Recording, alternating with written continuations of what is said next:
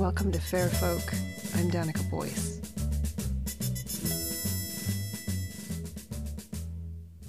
Hello, dear listeners. Welcome to this episode. It's an almanac episode for September. Normally, I share these almanacs with just my Patreon subscribers, but since this one is an interview and I'd like the information contained in it to be shared as widely as possible, I decided to share this one with all of my listeners. This episode focuses almost exclusively on the theme of apples, since this is apple season, and apples are sacred, not just because they provide a lot of food for us, even into the modern day, but because they stretch back so long in the folklore and mythic record, being an indigenous plant to Europe in almost every region. Apples are almost the archetypal fruit. In fact, it's hard to find out what folklore is about apples specifically because apple is so often used to stand in for any tree fruit, sometimes even nuts. In fact, you might notice in a number of Indo European languages, apples are used in combination with other words to describe other fruits and vegetables, such as the earth apple in Dutch and the sinaasappel as well, the China apple for the orange. The earth apple is the potato. If you asked a child to draw an image of abundance, they would very likely draw you a picture of apples.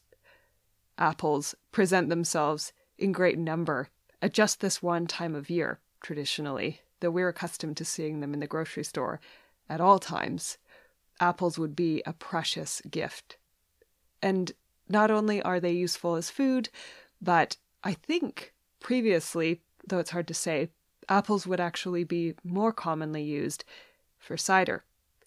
And fermented drinks play a huge ritual importance in Germanic tradition specifically, which is eventually where we get the ritual of wassailing the apple trees in early January. In England, a tradition that still remains. Wassailing the apple trees is offering them a toast of cider and uh, singing, making loud noises in order to wake the trees and to bless them so that they provide plentiful fruit at this time of year.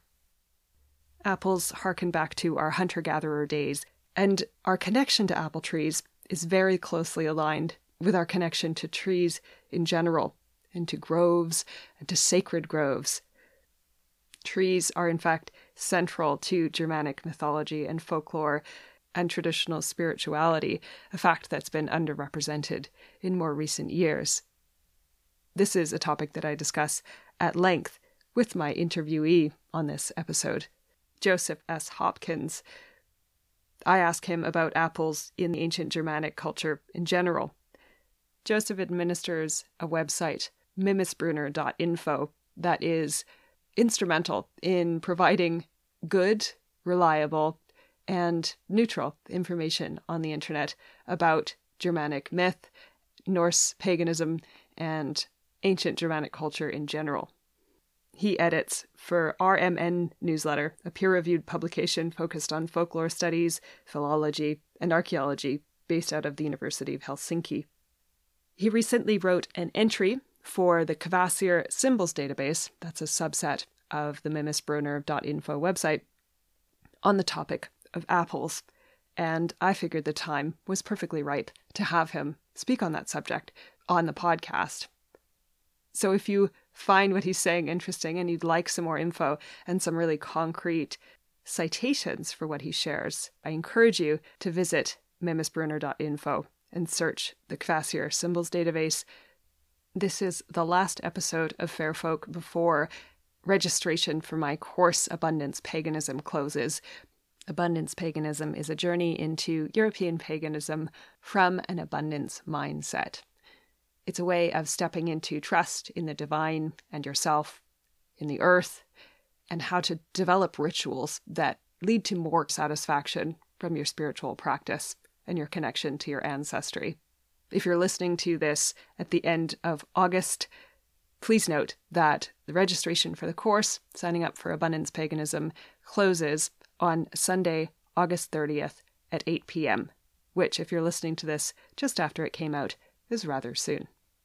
I've linked in the show notes to the sales page so that you can look there for more information. And if you're curious about the course, but you're not absolutely certain whether it's for you at this moment, feel free to send me an email at fairfolkcast at gmail.com to ask me your question. You can also DM me on Instagram, danica.boyce. Here is my conversation with Joseph S. Hopkins on the topic of apples and their connections to sex, death, divinity, and fate in Norse mythology and Germanic folklore in general. Tell me about the gods and apples, if you will. Sure. Yeah. So apples pop up uh, in several places over a wide span of time in a variety of sources, uh, geographically distinct from one another in the ancient Germanic record. Mm-hmm. Um, one of the first semi clear indications of the importance of the apple would be in the iconography surrounding the mothers, uh, mm. which we know of from a series of um, archaeological finds around the Rhine in what is today Germany. Mm-hmm. Uh, these are largely, they appear to be shrines, right? And they depict uh, groups of women, usually trios, sometimes singular women, who appear to be goddesses or goddess like figures. You know, the semantic parameters of what we consider to be a goddess really needs some unpacking. Hmm. You know, we're using um, a lot of modern terms for really ancient concepts. Um, but anyway, this complex of mothers is not restricted to the ancient Germanic peoples, though.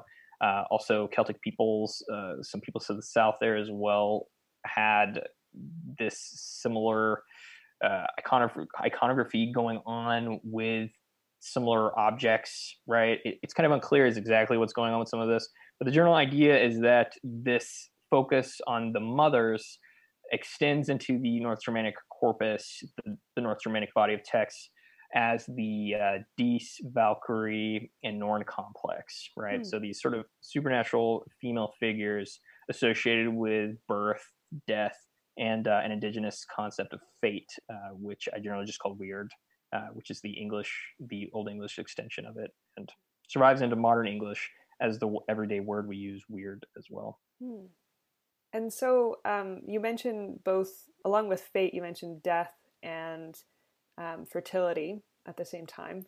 I'm really curious how um, my I'm, my reading is that both of those features or those sort of themes would be involved in Apple folklore and, and mythology as well.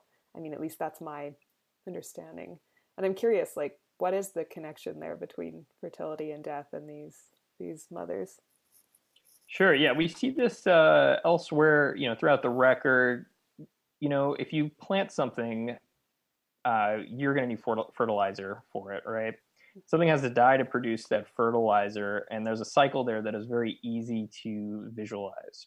Now, whether or not that's the root of this co- complex of associations is pretty hard to say, but uh, it's not uncommon for there to be an association between um, sex, death, you know, reproduction, uh, something has to die for something to live, and I think that's pretty broadly understood in the ancient record, at least as far as I can tell. And this sort of falls into the concept of just the lifespan. You know, you can witness people come and go in and out of life, uh, so to speak. Mm. And uh, that's certainly reflected. You know, we see life experiences reflected in the record. This is ultimately, you know, these are human beings we're talking about here, of course. So, mm-hmm. uh, not not that huge of a surprise. Of course, we are not as close to death as people would be in the past. You know, it's very rare that we would encounter um, a corpse. You know, we wouldn't be very hands on about burial. You know, these these ancient rituals uh, of life and death are really medically sanitized. Uh, we don't um, kill an animal that we consume anymore. It just magically appears wrapped in plastic. So those associations, you know, are pretty distinct uh, to us, but in the past, I think they would have been uh, pretty intermixed. And we see that, you know, with figures like Freya, who is associated with death, but also clearly has a, an erotic element to her, right? Mm-hmm. Uh, so it's not, I wouldn't say it's unusual in any sense, um, but maybe peculiar to a modern, a modern reader. Mm-hmm. Yeah, I even sometimes want to like interrupt the connection between you know feminine deities and uh, fertility and even though and fertility and death as an extension. But then I think like women's bodies are the fruiting bodies of the like human reproductive cycle, much like um, so connecting them to to trees or apples is not a huge leap, perhaps. Right, right.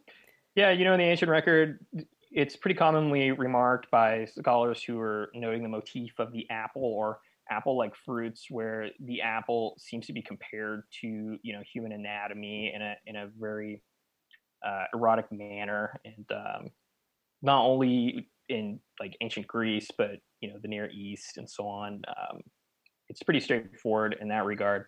Uh, in the ancient Germanic record, it's not usually noticed though that, for example, in uh, Volsunga Saga, we see um, a pretty clear association between um, reproduction and the apple.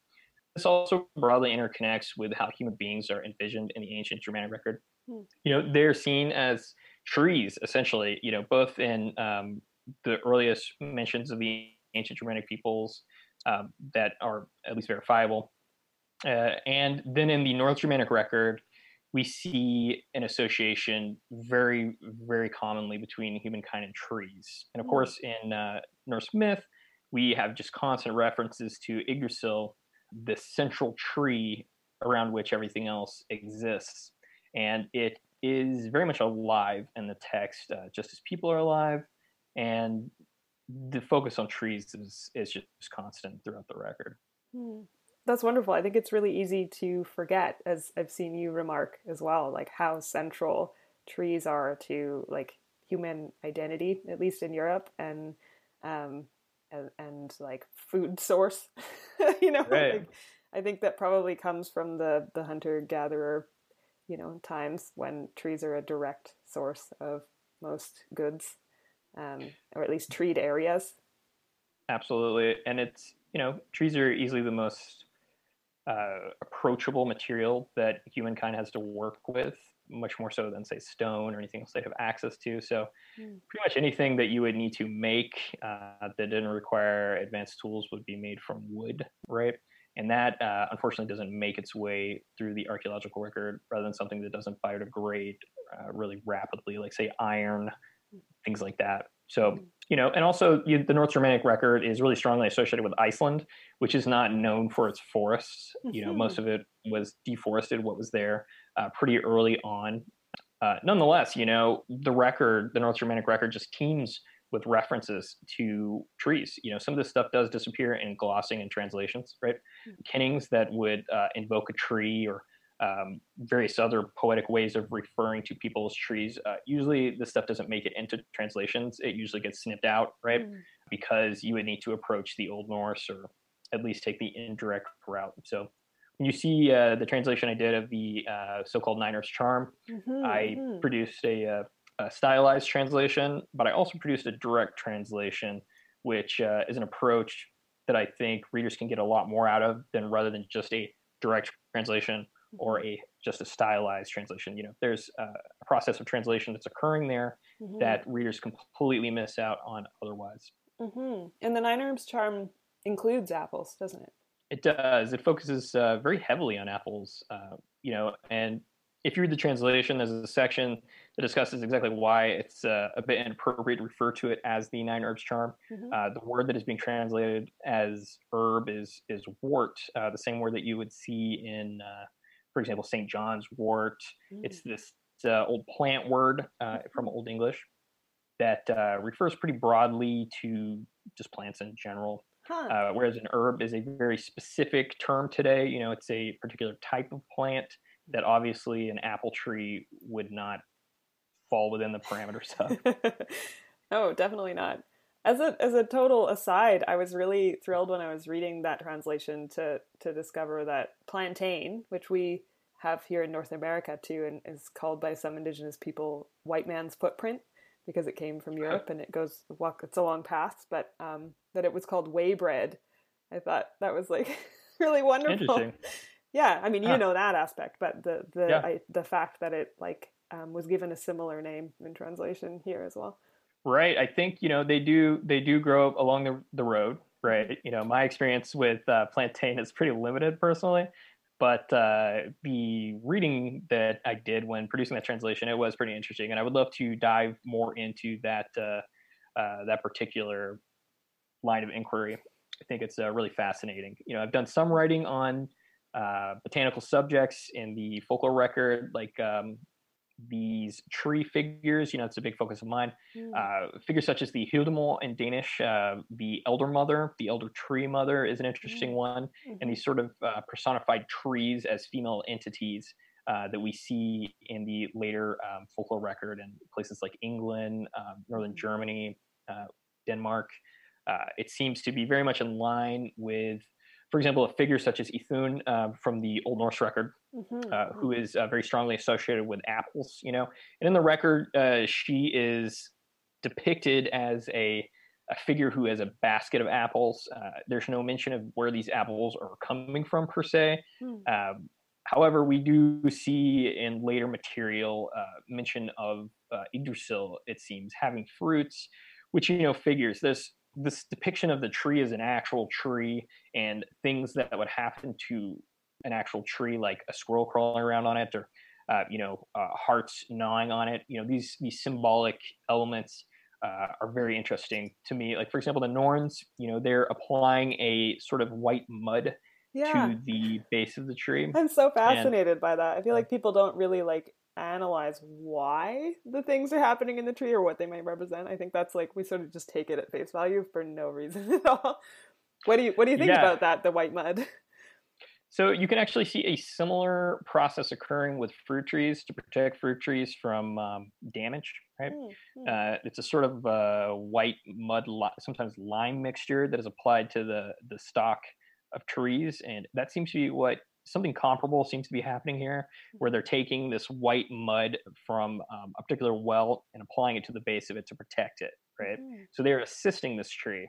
Uh, what is particularly interesting to me about that stanza, though, is that it has a very close uh, parallel to a section of the Homeric hymn to Hermes, where uh, there are these bee women who have a white powder on their face who uh, seem to be associated with fate right? Mm. So there's a lot of parallels to this, uh, although there is an immense distance in place and time here. Mm-hmm. And I've yet to see anyone comment on this. You know, these bee women, uh, it's a very interesting topic too, because we also see an association between bees and fate mm-hmm. uh, elsewhere in the record. And that stanza from Völuspá uh, also seems to be connected to bees as well. Uh, the KSD entry for bees discusses this more in depth uh, where we see just a general association here between the concept of bees and the Norns uh, more broadly. For a swarm of bees is, a, is, an Old English poem that also seems to associate uh, Valkyries or Valkyrie-like figures with bees. Hmm. Uh, the whole the whole concept and why these Norns would be connected with this tree, and the notion that bees could be in trees as well. You know, there's an interesting complex of association with trees here and hmm. the things that live in trees and around trees and how these uh, entities are perceived. You know, I think a lot of these figures too are very much walled off, and the you know natural processes that would be associated with these things are generally not uh, uh, given a good look at uh, by both experts and enthusiasts. You know, the notion of the tree and things being applied to it and things living in it. You know, these are uh, complex subjects and uh, definitely worth further discussion and, and digging into. In fact, I think the whole um, focal point of the tree has largely been overlooked in, in scholarship until pretty recently, mm-hmm. where we saw uh, a series of uh, uh, very high quality studies put out by scholars on this topic, and I think that's a, again receiving the subject it really deserves. Uh, I'm not sure why, for such a long period, the central focus of the tree and the corpus has been um, so strongly uh, de-emphasized or overlooked, and only now are we uh, receiving you know the attention that the subject deserves once again. And uh, there's no shortage of material to draw from from not mm. only the ancient record but also the recent record on this. You know for example i mentioned the Hyldemor um, exactly how long has this entity exist? Good question. Uh, i think it's been at least a few hundred years that we have been aware that folk belief in this entity has uh, uh folk belief in this entity has been around in denmark right? Can you can but you expand on that? The Hyldemor Yeah, Hyldemor. So the first element, the Hild, uh, it refers to uh, uh, the elder tree, actually. Oh yeah. Uh, and the in the second, yeah, uh, like the hyldeblomst in Danish is the elderflower, right? Which you can make, uh, you know, a, a sort of juice out of, uh, a concentrated juice. And the elder mother is associated with this tree. In fact, personifies this tree. Hmm. So we have a, a bunch of records of, for example, um, Danish peasants uh, asking permission from the tree before doing things like breaking off parts of it. And there's a very similar complex of beliefs uh, in English folklore. I mean, they clearly stem from a common background, but whatever that point of diffusion is or how recent it is is unclear. Nonetheless, um, there was definitely, in until very recently, was a complex of beliefs around these uh, tree women uh, that we see in the record, and that's why you see, for example, when discussing uh, poorly attested uh, ancient Germanic goddesses, uh, discussion about, hey, do these uh, involve trees in some way? Because it sure sounds like it, and there are a Mm. lot of similar entities in the later folklore record. So Yeah. And that's work that you've been doing. I wanted to mention that that you've been focusing on these these sort of poorly studied Norse goddesses because because well, you can you can talk about that because they're understudied, right? Exactly. Yeah. So when I was an undergraduate, um, I was actually finding. So you know, to me, the best way to find something to dig into further is to really just uh, go over ground that's already been covered and plot out primary sources that you may think uh, don't have anything else to offer. Right. Mhm. Well, the truth is, uh, as many scholars have noted, uh, particularly female scholars over the years, is that uh, female entities in the Germanic record receive comparatively little attention when compared to their male counterparts, right? There is this uh, need uh, in scholarship that goes back some time to identify female entities in the record, particularly goddesses, as extensions of a single goddess for some reason. Mhm. Uh, this goes back uh, to great goddess theory, this idea that there was some sort of uh, quote unquote primitive matriarch focused uh, religion where the there was a single goddess, a great Mhm. goddess, and that there were just a sort of female focused monotheism that existed in the record Mhm. would perhaps be the best way to put it. There is really no evidence for something like this. You know, as far as we can tell, polytheism is very poly. There are many deities, and uh, many of them are female, uh, especially in the Germanic record. You know, there are just swarms of female deities everywhere. And in pop culture, unfortunately, this doesn't get represented. It doesn't get represented very well. You know, Mhm. uh, for example, Marvel Comics, you don't have like uh, a Freya. Uh, instead, you get a Frigg, and this owes to the fact that Mhm. you know Marvel Comics stems from Wagner's depiction of the Norse deities ultimately who uh, applied that approach to it. You know, Mhm. so you don't you know this this female aspect which is so strongly evident in the corpus is uh, not at all reflected in modern popular culture at least at this time. hmm Yeah, it's it's interesting that we haven't seen you know any sort of representation, for example, of like Ithun, right? Um, Right. which is actually can you can you tell that story or what we know about about her and why she's connected with apples? Sure, sure. So uh, Ithun is a goddess that appears uh, solely in the North Germanic record, at least as it comes down to us, and uh, she is associated with apples. So these apples apparently keep the gods.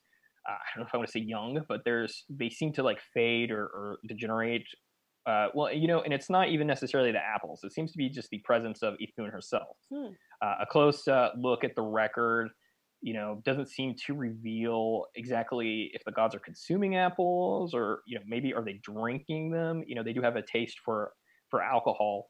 But uh, the narrative primarily centers around the abduction of Ithun, right by uh, a Jotun who is uh, you know not necessarily a uh, I wouldn't say there is some sort of duality going on here between you know what would be called a, a chaos struggle and scholarship uh, instead, it, it's you know it's a narrative about an abduction of something that another entity desires, and when that uh, entity, or you know perhaps even a personified tree, is taken away, Mhm. the uh, gods start to degenerate, and uh, they go after this uh, entity who has taken what they need and get it back. Right. So this is not the only time we see something like this in the corpus. That's just a sort of general outline of it Mhm. uh, I could provide like retellings of these narratives, but uh, you know, I don't want to bog. I go, oh, well, this source says this, and this source says this, and you know, this and that. Mm-hmm. But it does appear to be pretty deeply rooted. You know, scholarship has responded to this in a variety of ways. Uh, it does seem like this particular narrative probably has some kind of. Um, it definitely has an earlier basis than what we see in the North Germanic record and it also seems to be shared among some other related peoples. It may hmm. perhaps go back to an earlier, uh, perhaps even Proto-Indo-European narrative, hmm. right? So way, way back into the past, and that then raises the question of, you know, for how long have Indo-European peoples been familiar with apples? You know? That's what I was going to ask. right. Have there always been right, apples you know, up there? so the crabapple is native to uh, to much of Europe, yes. And the crabapple is actually what we're talking about when we talk about some of the things in the record, right? Mm-hmm. When we can identify it anyway. Mm-hmm. In the um, Nine Herbs Charm, the apple that is referred to is explicitly referred to as the wood sour apple, hmm. right? So that implies pretty strongly that it is the crab apple. Uh, and the term crab, you know, comes around later uh, on the record and it refers to something that is kind of like disagreeable, perhaps mm-hmm. sour. And then the question is, well, if the ancient Germanic peoples at the time were not aware of what would be the uh, what we know today just as the apple, which is the domestic apple, mm-hmm. right? Then why would they refer to it as the you know the sour apple? You know, what are they comparing it to? Right. And you know, apples more broadly are are very interesting in that uh, when they're not grafted onto each other, uh, you get basically a, a, different kind of apple every time another apple tree grows. You know, you're not going to get um, the same apple tree twice that way. So you have to sort of you have to graft an apple. Uh, so the whole topic of apple is very very interesting, but the central question here is when was the domestic apple uh, introduced to uh, Western and Northern Europe? Mm-hmm. And we don't really know this. You know, it's it's unclear. So sometimes in the record they may be referring to a domestic, uh, the domesticated apple, mm-hmm. uh, or they may be referring to the crab apple. Mm-hmm. Um, and because the crab apple was native, you know, it appears that it, it definitely had specific associations. But where and when were some of these other associations introduced? That's one of the most difficult things to to handle to to deal with when you're talking about apples in ancient Germanic culture. It's like, well, what kind of apple are we talking about here? And uh, uh, you don't get a lot of specifics about that. It's you don't get a lot of recipes or or anything too specific like that in the um, ancient Germanic record, for mm-hmm. example. Unfortunately, uh, how awesome would it be to have like you know some sort of uh, proto-Germanic recipe or something like that? Unfortunately, uh, the record doesn't offer us that. this is the Croatian folk song Oj Jabuko, addressing the green apple tree laden with its fruit, by Ensemble Ladarice.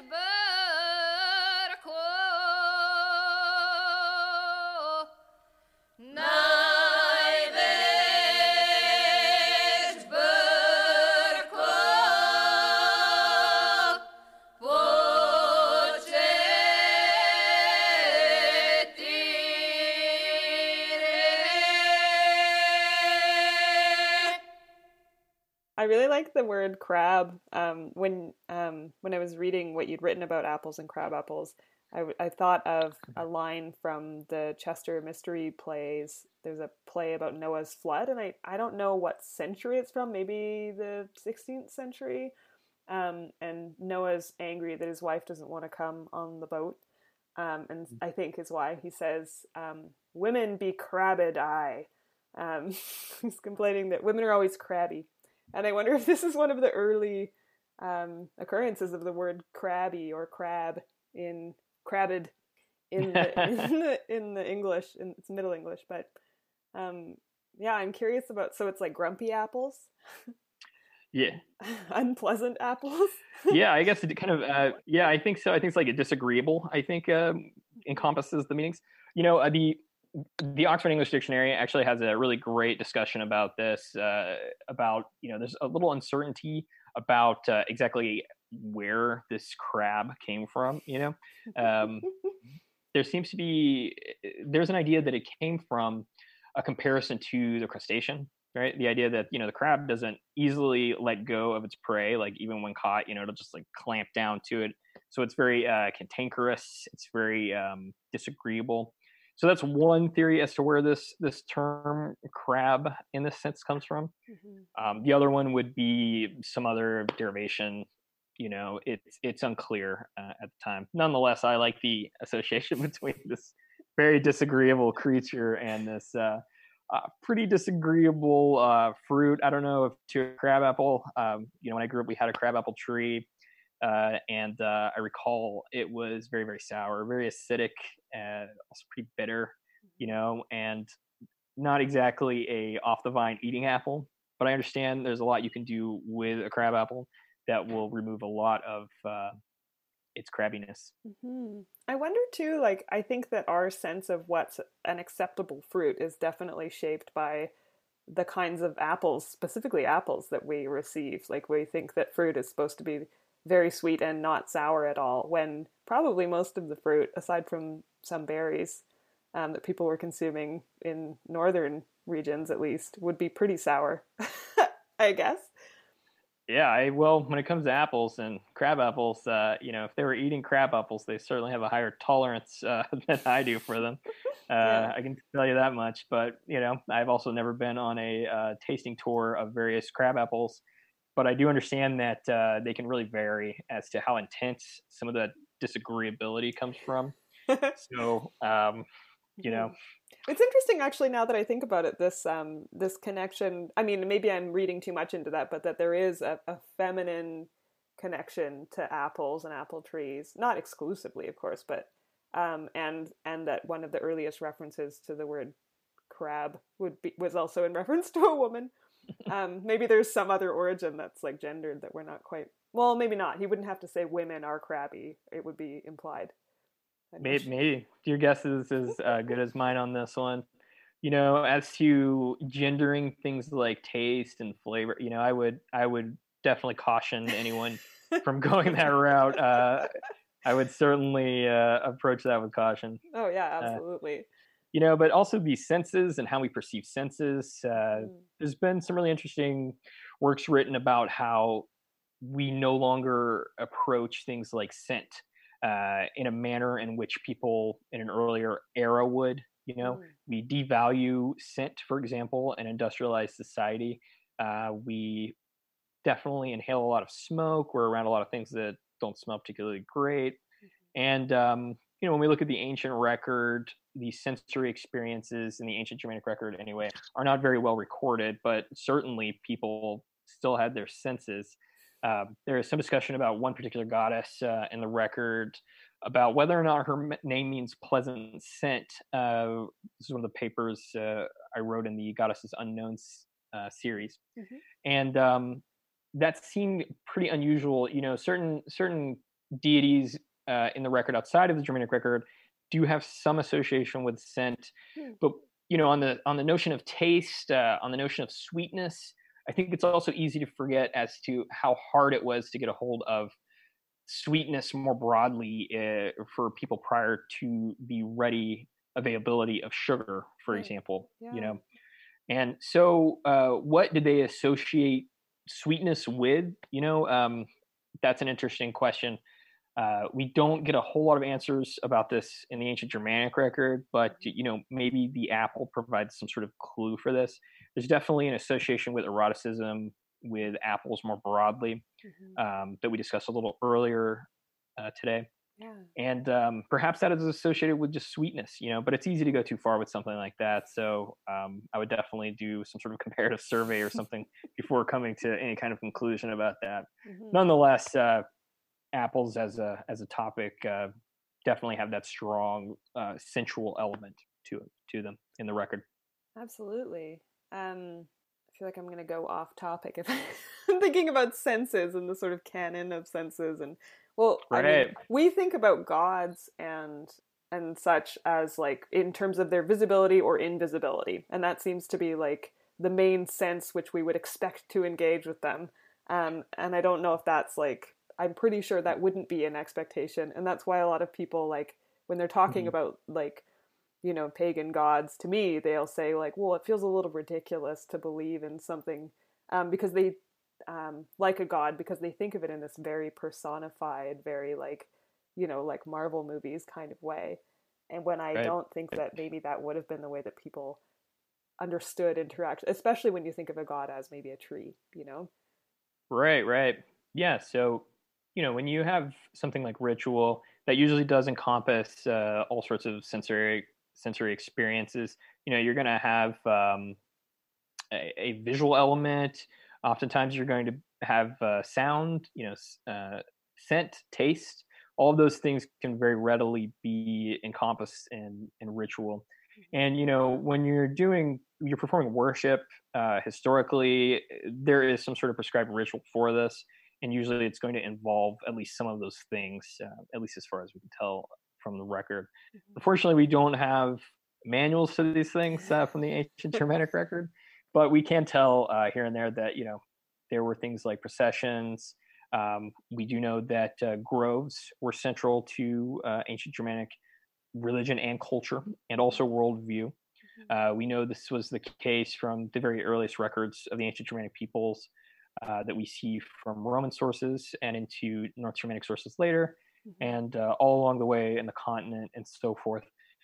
So, uh, exactly what something would this, you know, it's a really good question as to what activities would look like in a grove, right? Mm-hmm. We get um, some some stuff from early Roman records that raises questions as to whether it is some sort of projection or you know how much or the question is really how much of it is accurate right and how much are these uh, early authors uh, just running with what they've heard and trying to interpret it off of what they know or what they may be familiar with or whatever mm-hmm. stereotype they may have about other peoples, right? Mm-hmm. So a lot of questions there. The archaeological record, unfortunately, also doesn't offer us a lot of answers about what uh, ritual or just everyday veneration would look like uh, at an ancient Germanic grove, yeah. because you know groves don't leave a ton of trace when they're gone, uh, unfortunately particularly the more wild a grove might be. Now, there have been some studies that seem to indicate um, concentrations of things like glass beads uh, in what appears to have perhaps been a grove site. Mm-hmm. And then you get to a uh, discussion about the grove reduced to the singular, the sacred tree, uh, which seems to have also been a very common aspect of ancient Germanic religion. Mm-hmm. And then that, you know, leaves even less of a trace. You know, a single tree Mm-hmm. When it's gone, barring very unusual circumstances, it biodegrades pretty rapidly. So, mm. a lot of questions there, and that's uh, the ancient Germanic record for you. you know, we we can identify some things, but we can only go so far with it. And that said, you know, it's uh, far more than we have for most other peoples. Uh, unfortunately, mm-hmm. uh, you know, comparative data is is certainly strength, uh, but unfortunately, we don't get a lot of that from neighboring peoples either. For example, Slavic peoples, uh, the record is very limited in comparison to the ancient Germanic record. Uh, Celtic peoples, same thing, very limited in comparison. Um, the Greek material has its own issues. Same way with the uh, Roman material. You know, mm-hmm. there's lots of holes and gaps, and very rarely do we get a very straightforward uh, picture of what was so long ago. Uh, mm-hmm. outside of the archaeological record, which itself comes with a tremendous amount of difficulty and uh, questions. Mm-hmm. And yet somehow we're able to mm. like uh, generalize this picture of what what apples and apple trees are at least connected with, which is actually kind of amazing as far as the available topics. Right. Yeah, we can say uh, a handful of things about it, which to me is quite interesting. You know, the uh, iconography surrounding goddesses or particular goddesses and apples, mm-hmm. and uh, as a the apple is a symbol, and then the apple is a some sort of uh, curative, also very interesting uh, in uh, Volsunga Saga. Mm-hmm. And charm, we see Odin prescribing the apple as a, uh, a curative, uh, and then there's uh, you know the question of what's going on exactly with this Apple comparison in perhaps an earlier version of uh, Volsunga saga, or I should say the Volsunga cycle, mm-hmm. because the saga itself is an extension of that broader complex, right? Mm-hmm. Uh, by all indications, the uh, Volsunga cycle, the complex of narratives around uh, these particular figures that are described in uh, the North Germanic Volsunga cycle, saga, rather, mm-hmm. Is uh, seems to have been really well known by the ancient Germanic peoples broadly. You know, we have references to it in Beowulf, uh, the uh, uh Nibelungenlied. Um, also uh, presents a very courtly version of this narrative. Mm-hmm. We have uh, depictions of elements of it in um, stone, for example, in Scandinavia. Mm. Uh, the whole thing is very, very interesting, seems to have been very popular, and it also contains elements of ancient Germanic history hmm. uh, from way, way back before the uh, Old Norse language had even developed. So the these narratives that are embedded in what we today know as the Volsung cycle, mm-hmm. Uh, very, very interesting stuff. Now, this also brings up um, a really you know a point of fixation for a lot of scholars in the narrative and there is a tree um, that plays a pretty major role in the cycle early on. Mm-hmm. Uh, that Odin um, stabs with a blade during a wedding, right? Mm-hmm. So the place of this tree and this apple uh, is really central to the beginning of these narratives. They really set everything in motion, and in both cases, they are associated with Odin pretty strongly, right? Mm-hmm. Uh, the tree itself, um, its name seems to be renderable to child tree, child trunk, uh, the Barnstokkr, uh, the mm-hmm. like, yeah, you know, uh, barn is in the uh, dialect. I think it's like Scots dialect. Mm-hmm. It can mean uh, child, also in like Danish. You know, it's a whole uh, Germanic complex of this term. Um, and the second element is clearly like tree, right? and uh, it is referred to in the narrative both as um, an oak, uh, but also as an apple tree, right? So this tree seems to play a really important role more broadly in the narrative, but especially the early parts of uh, Volsunga Saga are they're very unclear as to what where these layers have come from and why they are being interpreted in, in the manner that they are by the um, individual or individuals who put together what we now today know as the Volsunga saga, right? Mm-hmm. Uh, for example, early on, there is a mention of what appears to have perhaps originally referred to Skathi, the goddess, um, but is sort of personified, even um, euhemerized as a uh, uh, an, an, individual, right? And then later on, you know, this tree um, with this odd name comes out of nowhere uh, and then later an apple occurs. So was did an earlier version of this narrative involve the tree producing apples that mm-hmm. had some influence on these individuals or entities early on in this complex? You know, it's a good question, but unfortunately, we don't have a lot of comparative uh, right. data to draw from to draw, mm-hmm. say, a proto version of that narrative uh, with those elements anyway. It's uh, interesting which, that apples seem to have influence, though. Like there is this sort of right. sense of apples emitting some kind of power of some kind. Right. Like they have they have an effect. It even makes me think of like bobbing for apples and apple divination. That's much much later. At least, I mean, who knows how long it's been there, but mm. um, there's so much folklore around apples, especially at Halloween, because that's when they exist. right. Um, yeah, the, the harvest. Mm-hmm. Yeah, um, and people use them in all kinds of ways to to determine the future, and there's a sense of fatedness to that too. Um, sure, yeah, that's I mean, really interesting. tremendous amount of folklore around the uh, humble apple for Mm. sure. Mhm. Um, and uh, fantastic fruit. Highly recommended. if you could generalize the the role of the apple in Old Norse texts and I mean Germanic, ancient Germanic belief in general, how would you do that?